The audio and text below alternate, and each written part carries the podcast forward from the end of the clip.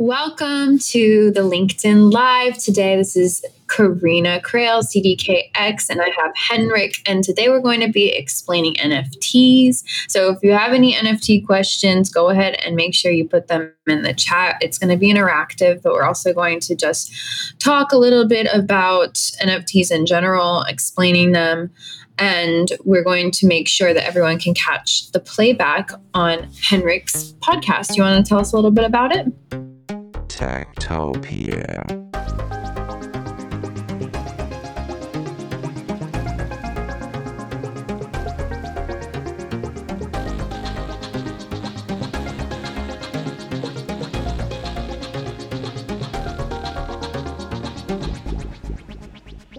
Techtopia er en podcast om mennesker og deres teknologi, udgivet af Ingeniørforeningen IDA i samarbejde med Mediehuset Ingeniøren og China Experience, støttet af Innovation Center Danmark, Ida Forsikring og EUT, Electronics of Tomorrow. Mit navn er Henrik Føns, og det er mig, der bestemmer i Techtopia. Techtopia.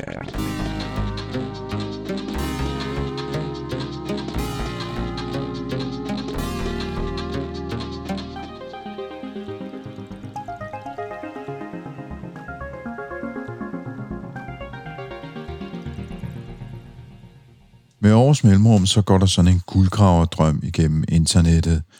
Mange af os kan sikkert huske dengang i de tidlige dage med World Wide Web i 90'erne, hvor det handlede om at opkøbe domænenavne, så man kunne sælge dyrt videre til dem, der ville få brug for dem, fordi man havde købt deres firmanavn eller noget andet, som havde en stor brandværdi for dem.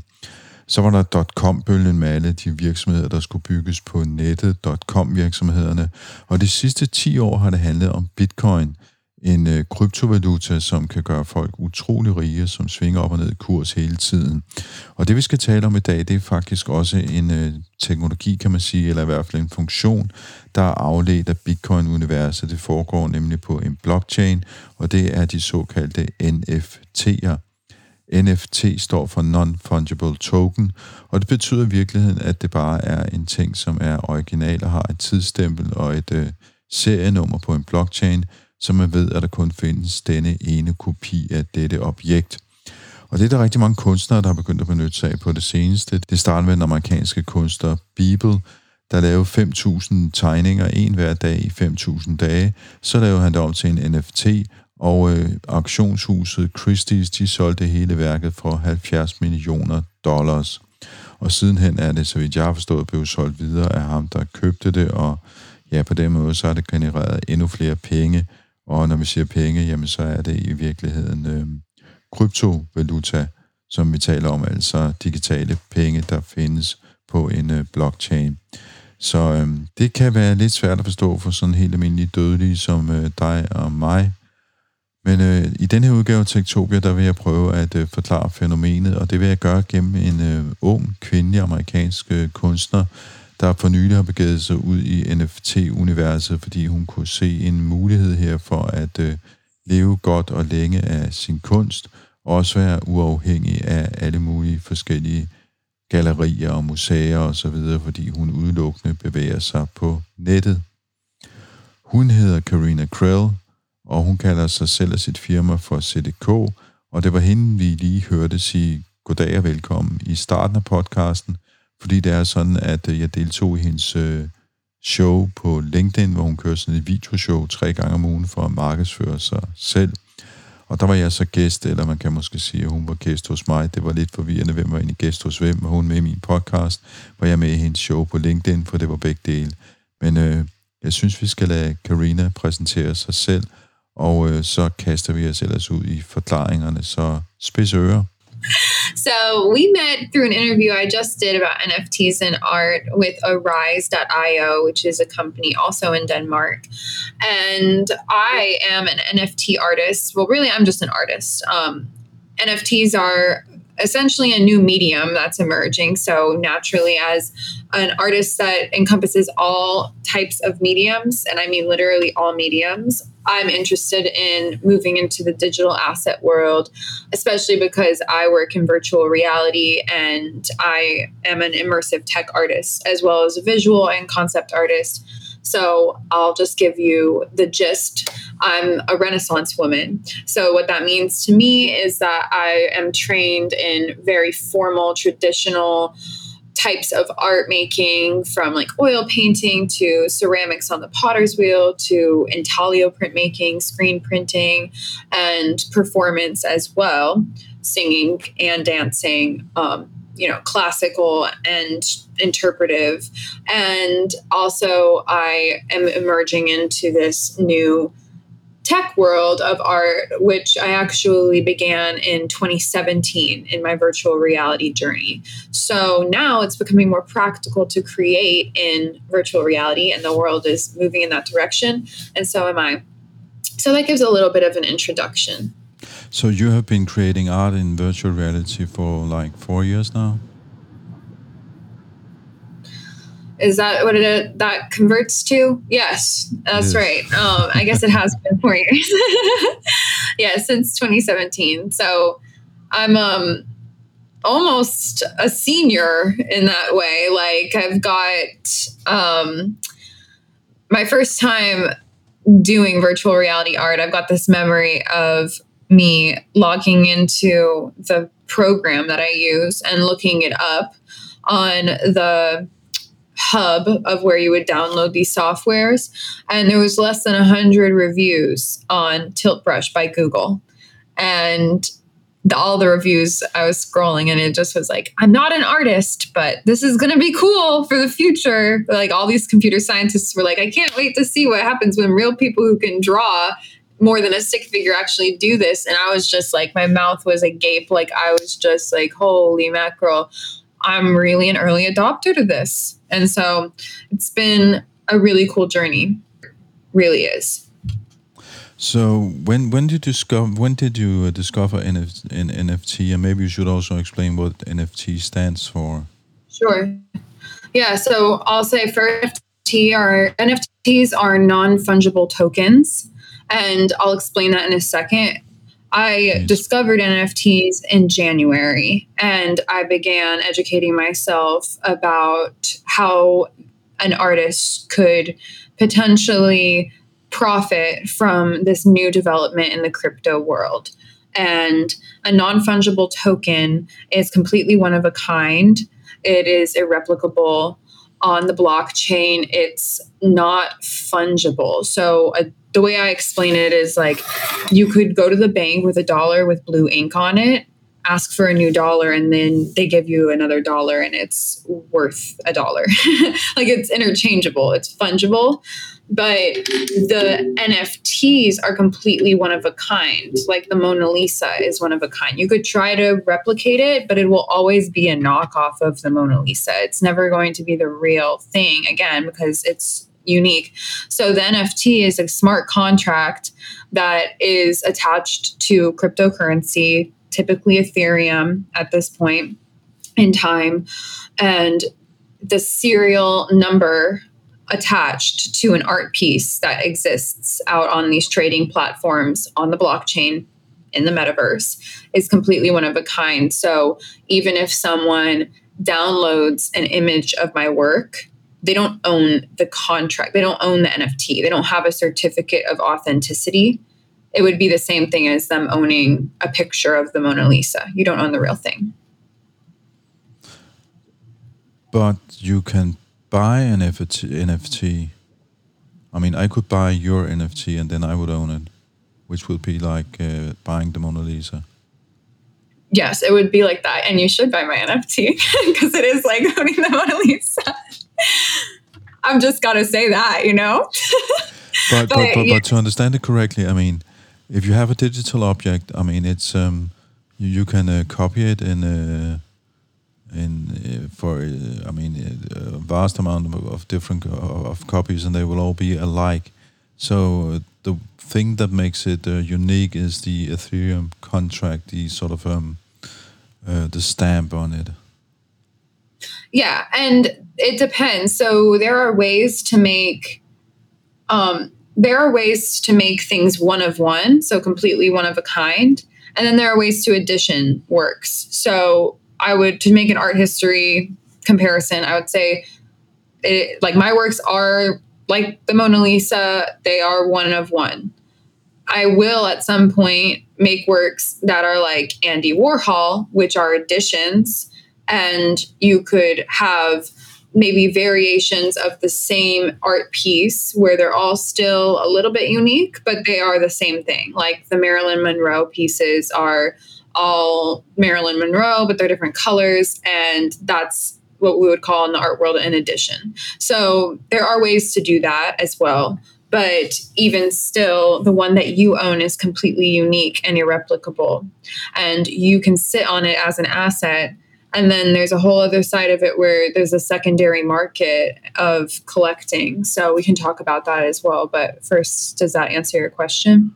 So when you talk about the secondary market, it means if I buy something, if I buy an NFT, I can sell it again at another market. Someone else. Well, it's the same market basically, but it's the same marketplace, but it just exists as a secondary sale. So the secondary market would mean you're not the original creator, you bought it and now you are selling it, your asset. Yeah. But could you explain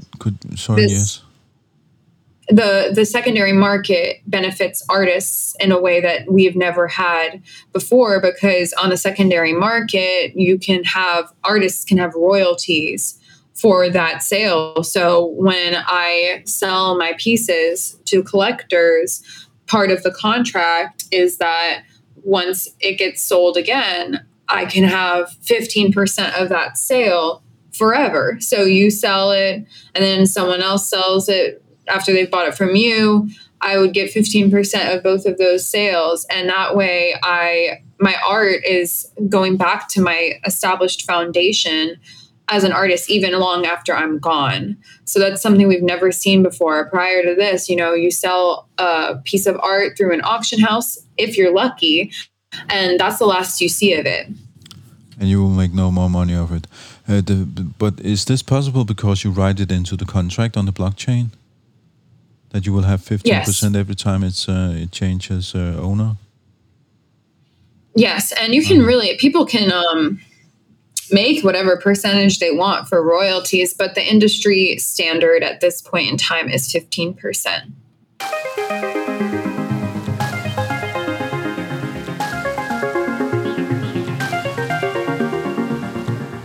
How do you do it as an artist? I mean, if you have a piece of art and you want to do it, you want to make it into an NFT. What do you do? For instance, if I have a piece of music or a video of my old punk band from the 80s that no one has ever seen before, and they want to I want to tokenize it. So what should you do? How do you do it? Okay, so yeah, this is great. Technically, step by step. So you've got a piece of art. It's in an MP3 form or a JPEG form or PSD or whatever file type it is. And you have a few different options as a person selling something. So there are various marketplaces or / platforms, interchangeable. And some of them are open and some of them are exclusive. So some of them require an invitation or acceptance of an application. And then others are anyone can sell there. They're like the eBay or the Amazon, kind of. and but, I guess if you're completely unknown and not really established as an artist, you will go to the Amazons and eBays of NFT. Depending. Since everyone is so new to this space, it's been a little bit, in the beginning, I will say, it was much easier for artists to get onto the exclusive platforms. Now it's getting harder and harder because people are becoming, in the space. But yeah, I mean, for those of us who are still emerging, the really exclusive platforms are still hard to get on. I know eventually I will be on whatever platforms because I'm building really, really fast and I'm seeing the results. But I do have exclusivity on a certain platform called Foundation. So I'll run through the list of the names for your viewers and from the people watching the playback of the live stream because it's really helpful to look them up. So there's Super Rare, It's very exclusive. There's Rarible, that's open to everyone. There's Known Origins, that's application only. There's Foundation, that's invitation only. There's, what's that one that begins with Maker's Place? Pretty sure that's open to everyone. There's OpenSea as well. And that is a unique platform because everything on the other platforms I listed end up on OpenSea. OpenSea is the sea of all the fishes. So if the others are, in this analogy or metaphor, if all the other platforms are lakes or rivers, this is the sea that all leads to the ocean. And so you can choose to mint on open. Minting is like publishing, just period. You can choose to mint on OpenSea or any of the other platforms, and they'll all go back to OpenSea. At this point in time, I've chosen for the works that I'm minting, for the collection that I'm working on, to use OpenSea because different platforms. And this is the video my dad had sent me and asked me about. So I made a video in response to him asking me this question. Different platforms can be very costly to put your artwork out. So for you, with your punk 80s band video, if you have only one video, it might be worth it, and you have access to an exclusive platform, it might be worth it to put it on the exclusive platform and pay what we call the gas fee, which is basically tax, for minting or for publishing. If you had 100 videos from the punk band that you wanted to put out, and you're aware that people didn't really know who you were then, so chances are they don't really know who the punk band is now, and you just want to have a place on the blockchain for these videos to exist on a marketplace, then I would say somewhere like OpenSea is a good idea because you don't have to pay a gas fee for every single mint that you do. Whereas Foundation, the invitation only one that I'm on, you do have to pay a specific fee every single time. So for my collection of work, which is pages from my physical book, which will be coming out this year, I'm minting the individual pages as NFTs as well. And because there's so many pages, like over 100, I've got them on OpenSea, so I don't have to pay exorbitant amounts of tax or gas to just have the pages out there. Does that answer that? Could you explain this a bit more?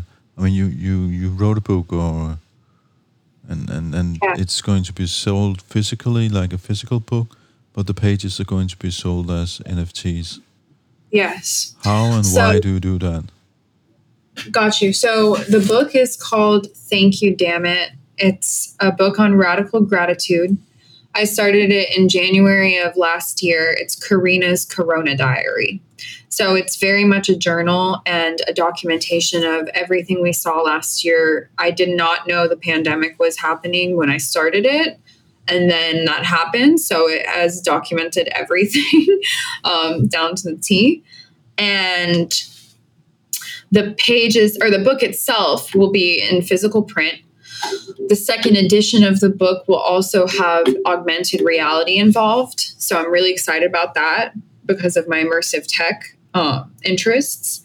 And you'll see the various pages have things from the physical world. There's a sage leaf here and a bug's carcass, I don't know, and various plant matter. And then, you'll flip to another page and there's gold leaf. And then you'll see this is Shiva. And then there's a piece of paper here that's quoting James Baldwin. So you'll hover your phone over it and it'll pop up onto your phone and give you information about the actual book itself. And that's in the physical. So that's one part of what I'm doing. And then I'm minting the pages as NFTs to create them as digital assets that can create some passive income because it already exists. So selling them as NFTs is just an additional form of selling them, and they're completely unique because it's just selling the original piece as a digital form on the blockchain. You had a word for this fidgetal, or no? What is it? Could you fidgetal, yeah, that's fidgetal. Like a new term. Yep. So it's digital, physical, digital. So it's both physical and digital. Yes. Okay. Talking about, for instance, fake art. Since this is on the blockchain, it's verified and trusted. So it's not possible to sell fake art anymore, or.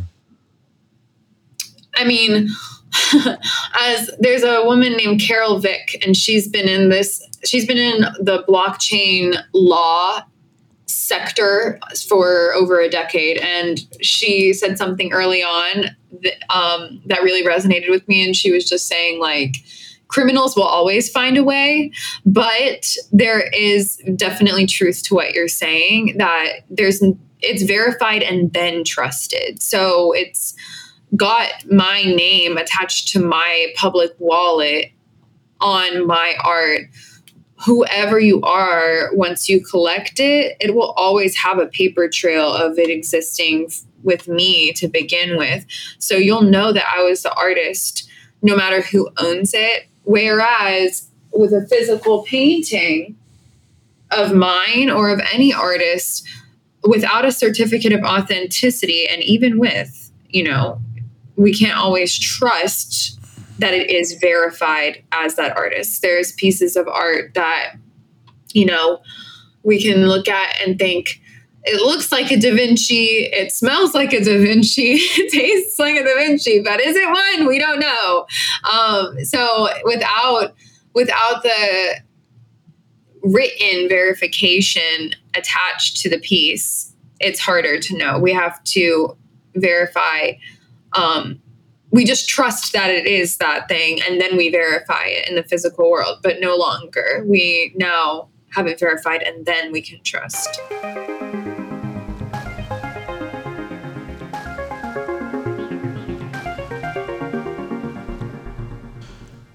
One maybe last thing we should cover before we finish off. I mean, we talked about the technology, how it works, and we talked about how you mint it and how you sell it and how you can actually have it resold and still earn money from it. But how do you get discovered? I mean, how do you do marketing in this space?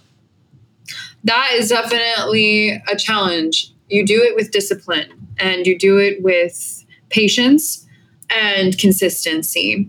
I mean, I've made this point, and I will continue to make it because it's so important, and I don't want to ever create a false illusion for especially any artists aspiring. Not all people minting NFTs will be profitable. I would say probably 95% of people will not. That is difficult. There's a lot of people rushing to it right now. If you are not dedicated to your personal brand, to being an artist through and through, it's going to be really challenging to be able to be making any kind of money or to have a lucrative business in this realm, period. In terms of marketing, I have all kinds of strategies. I'm building teams of creative people around my company that are helping me, from virtual assistants to just general strategy and support, coaching, and things like that, that are, becoming a part of my team. And that's what is required. It's really hard to market yourself as an artist. Like, it's a pain point for a lot of people, just in general marketing, but especially artists, because our job here on Earth is to create, not to tell people about what we create. That's no longer true in the digital age. So you either suck it up and make the effort that it takes, or you fall behind. And it's a heartbreaking thing for a lot of people to hear, but it's real. So, for me, I utilize all the channels where I can gain organic reach. I am heavy on Twitter because that's where I've followed the trends. People in the NFT space utilize Twitter, especially. And the biggest thing, though, and really this goes for marketing anything, you care. You care about the individual people that you're talking to because they're human beings, and building relationships, forming connection, and inevitably building community is the real way to do it. Why is Twitter the place to sort of market it? I think it's because Instagram, if it's pictures or paintings? Because of links. You can't link a post on Instagram on the platform. You can't write in the copy of a post. It would make sense if Instagram did that. It would be over for Twitter in terms of NFTs because if you could make it where you could click a link in the caption of an image post on Instagram, yeah, there would be no question we'd be using Instagram.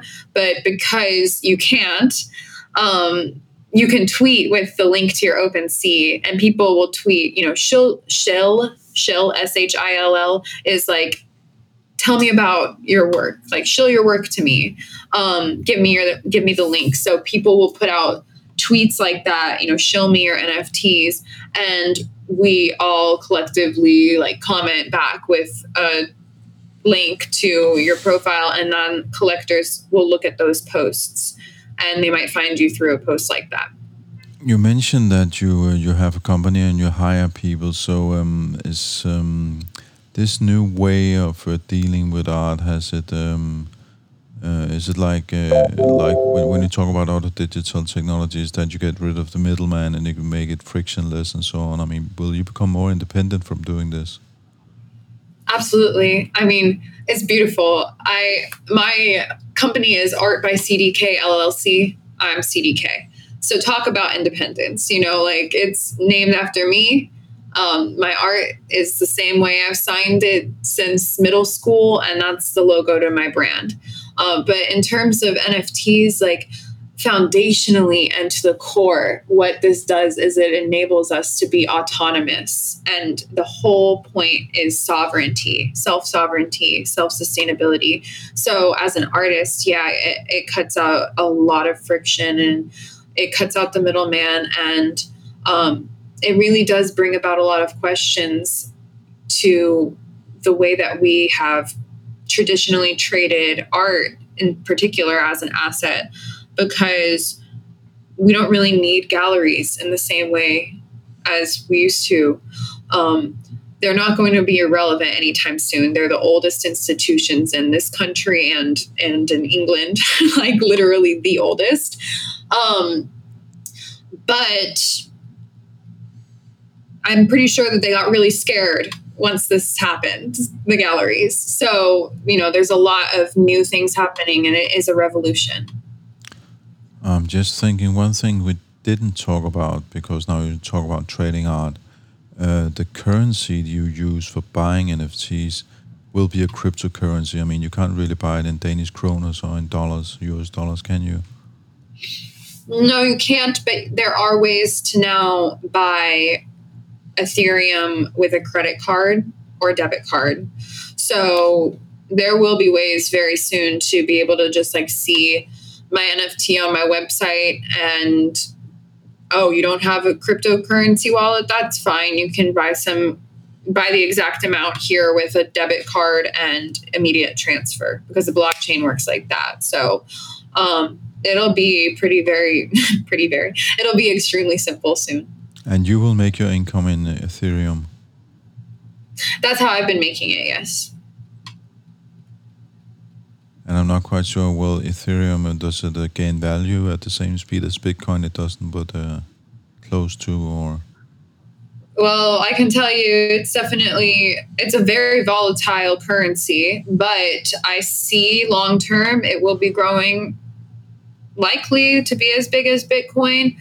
And I mean, even just since I started with Ethereum, the rate of the currency itself when I got in the game was like 1700 for one Ethereum, and now it's over 4000, or it's fluctuated up to over 4000. And the, you know, if you follow the trend, just like in Forex or foreign exchange, like it goes up. So I certainly don't see it going anywhere, and inevitably I do see it going up the trend. You know, it'll go up and down like any market.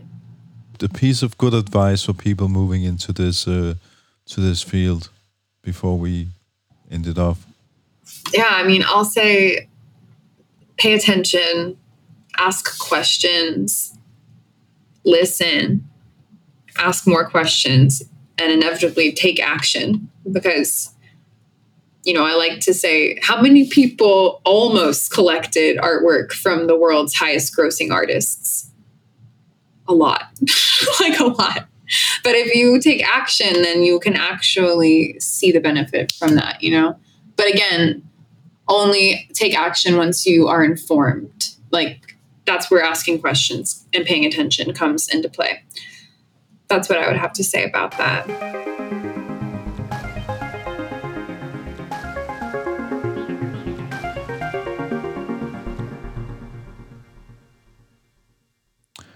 Ja, det var altså den amerikanske kunstner Karina Krell, som du hørte her, også kendt som CDK.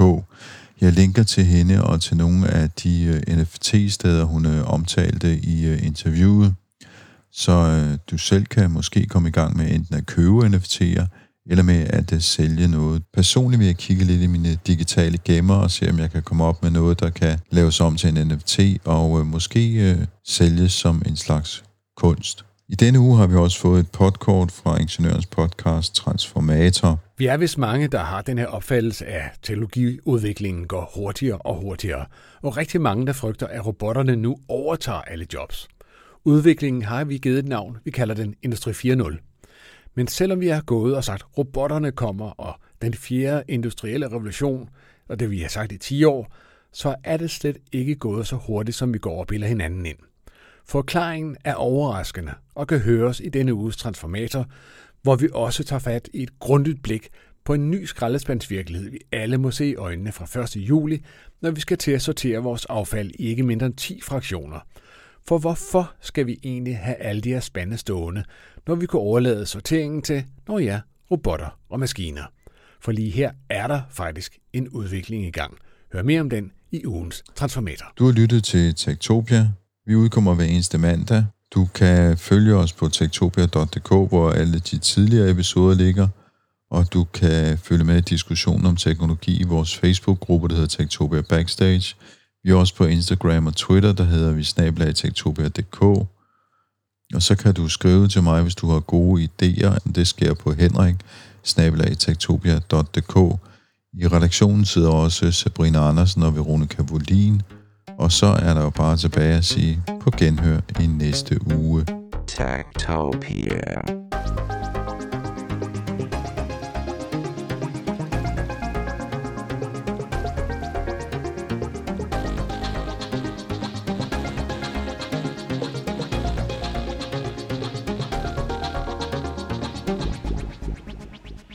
Techtopia er en podcast om mennesker og deres teknologi, udgivet af Ingeniørforeningen IDA i samarbejde med Mediehuset Ingeniøren og China Experience, støttet af Innovation Center Danmark, Ida Forsikring og EUT, Electronics of Tomorrow. Mit navn er Henrik Føns, og det er mig, der bestemmer i Techtopia. Techtopia.